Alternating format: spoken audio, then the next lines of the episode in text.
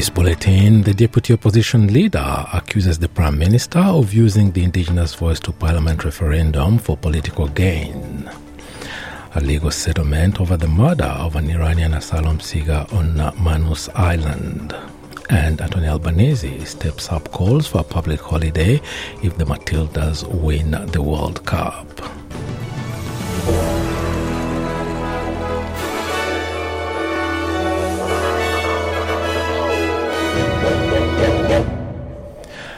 Opposition Deputy Leader Susan Lee has accused Prime Minister Anthony Albanese of using the indigenous voice to parliament referendum for his own political gain.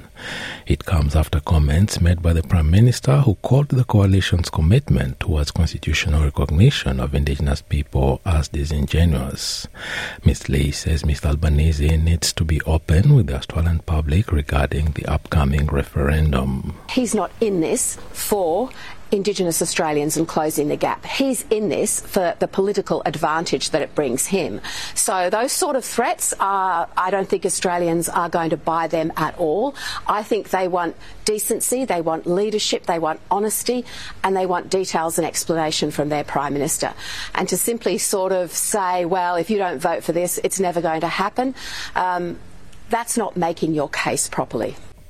Nationals leader David Littleproud has rejected calls for legislating an Indigenous voice, despite it being at odds with the model for the body proposed by coalition colleagues.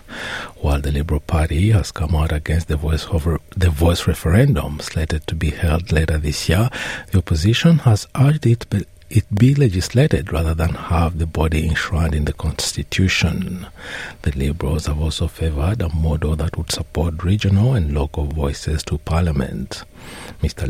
Littleproud said he was unlikely to back the proposal put forward by the senior coalition party, putting in doubt a legislated voice altogether if the opposition wins the next election.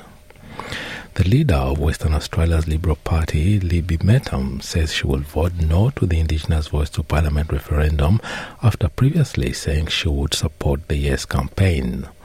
Libby Mettam has told the ABC she still supports Indigenous recognition in the Constitution and any efforts to overcome Indigenous disadvantage, but says more detail is needed about what's planned. What I was hopeful of uh, and what many Australians and Western Australians are hopeful of uh, is more detail on how uh, this voice, the, the voice that has been provo- provo- proposed, will lead to some real practical outcomes. The federal government says it will spend $44 million over the next eight years to support Indigenous families who are navigating the child protection system. Indigenous children are almost 12 times more likely to be placed in out of home care. Social Services Minister Amanda Rishworth says the government has committed the funds to try to reduce the number of Indigenous children in out of home care by 40, 45% by 2031. The parents of an Iranian asylum seeker who was murdered during riots on Manus Island in 2014 has reached a confidential settlement with the federal government and the security firm G4S. Reza Barati was beaten to death by guards and other contractors during a riot at the Australian run offshore detention centre in February 2014. The family sued in the Victorian Supreme Court two years ago. The confidential settlement does not include any admission of responsibility by the Australian government. The United States Ambassador to Australia, Caroline Kennedy, says there could be a resolution to the ongoing detention of Julian Assange, who is fighting against extradition to the United States. The WikiLeaks founder has spent years in the British courts trying to avoid being sent to the US, where he faces charges of espionage and for leaking classified documents. Ambassador Kennedy met with Assange supporters in June and has told the Sydney Morning Herald there could be a potential plea deal that would allow Assange to return to Australia. New figures show thousands of New Zealanders have applied to become Australian citizens weeks after a new pathway to citizenship was opened. More than 15,000 New Zealanders have started the process of Australian citizenship since changes came into effect at the start of July. Under the changes, New Zealanders who have been living in Australia for at least four years on a special category visa can apply for citizenship. New data reveals people living in, in flood prone areas face, face up to 50% increase in their insurance premiums. Analysis from the Actuaries Institute has found home insurance premiums increased by 28% in the 12 months to March. The higher cost of building materials because of supply chain shortages is one reason why the premiums are now more expensive. Sharanjit Paddam from the Actuaries Institute has told the ABC home insurance is now unaffordable for more than a million Australian households. Last year we thought it was about one in 10 households. Now it's uh, one in eight, nearly one in eight households. So that's 1.24 million households across Australia for whom home insurance costs are probably more than one month of their income and therefore likely to be well out of their reach. A public holiday in honour of Australia's World Cup success is looking more and more likely as the Prime Minister calls for a national celebration. The Matildas booked Australia a spot in the semi-finals after a nail-biting penalty shootout with France setting up a showdown with England on Wednesday. Should the hosts advance to the final and win, Prime Minister Anthony Albanese has flagged the possibility of the country's workers enjoying a day off in recognition of the victory. He brushed off concerns about the impact a snap public, a public holiday could have, particularly on small business and hospital bookings. A new report reveals essential workers are having to pay as much as 70% for the, of their income on rent. The report finds early childhood educators, nurses, and aged care workers in full time work can only afford as little as 1 in 100 rentals. Anglicare Australia Executive Director Kasy Chambers says the situation is particularly severe, for these essential workers. These are your ordinary, average Australians. You know, these, these are people on those those good jobs that we need doing, and if they can't afford to be in the private rental market, then there's something going very wrong with our housing. What it means is that we're seeing people who are living very unaffordably. They're spending, you know, 50, 60, sometimes even 70% of their income putting a roof over their head.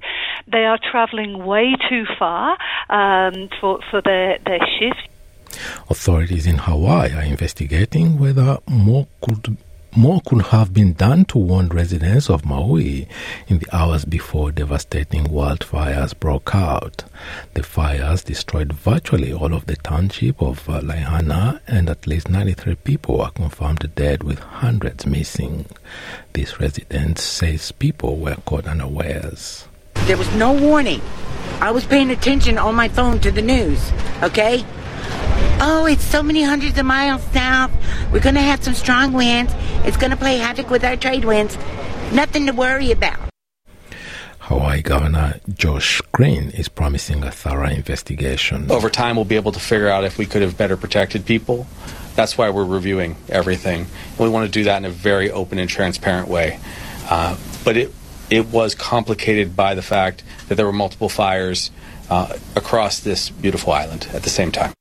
And now to sports. Socceroos legend Tim Cahill believes Australia are poised to lift the Women's World Cup after their nail-biting penalty shootout victory over France propelled them one step closer to silverware. The Matildas' drama-charged win has Tony Gustafsson's side one game away from the final, with Wednesday's semi against England all that stands in their path. Cahill, who was in Brisbane to watch that monumental Matildas win, says the dream of an Australian Women's World Cup victory could soon become a reality. They deserve it, and I think it's a time to celebrate women, uh, sport, and beating France. I think now they can go on to win it. So I'm very proud, and I'm proud that. Uh, you know, young boys and girls can be inspired, and now it's about taking that momentum and, you know, enjoying this because it's a very special occasion. And in tennis, Italy's Jannik Sinner has defeated Alex de in straight sets in the final of the Canadian Open. Sinner overpowered the Australian 6-4, 6-2. Now having a look at the weather around the country, Broome particularly partly cloudy 28, Perth possible shower 20, Adelaide mostly sunny 16, Melbourne partly cloudy 13, Hobart similar conditions 12 degrees, Albury Wodonga partly cloudy 14, Canberra showers 11, Wollongong rain 15 degrees, Sydney showers 17, Newcastle similar forecast and 20 degrees, Brisbane sunny 29, Townsville sunny 26, Kent sunny as well at the top of 27, Alice Springs, similar conditions 31, Darwin, sunny 33, and the Torres Strait Islands, partly cloudy day ahead and the top of 29 degrees. And that is NITV Radio News.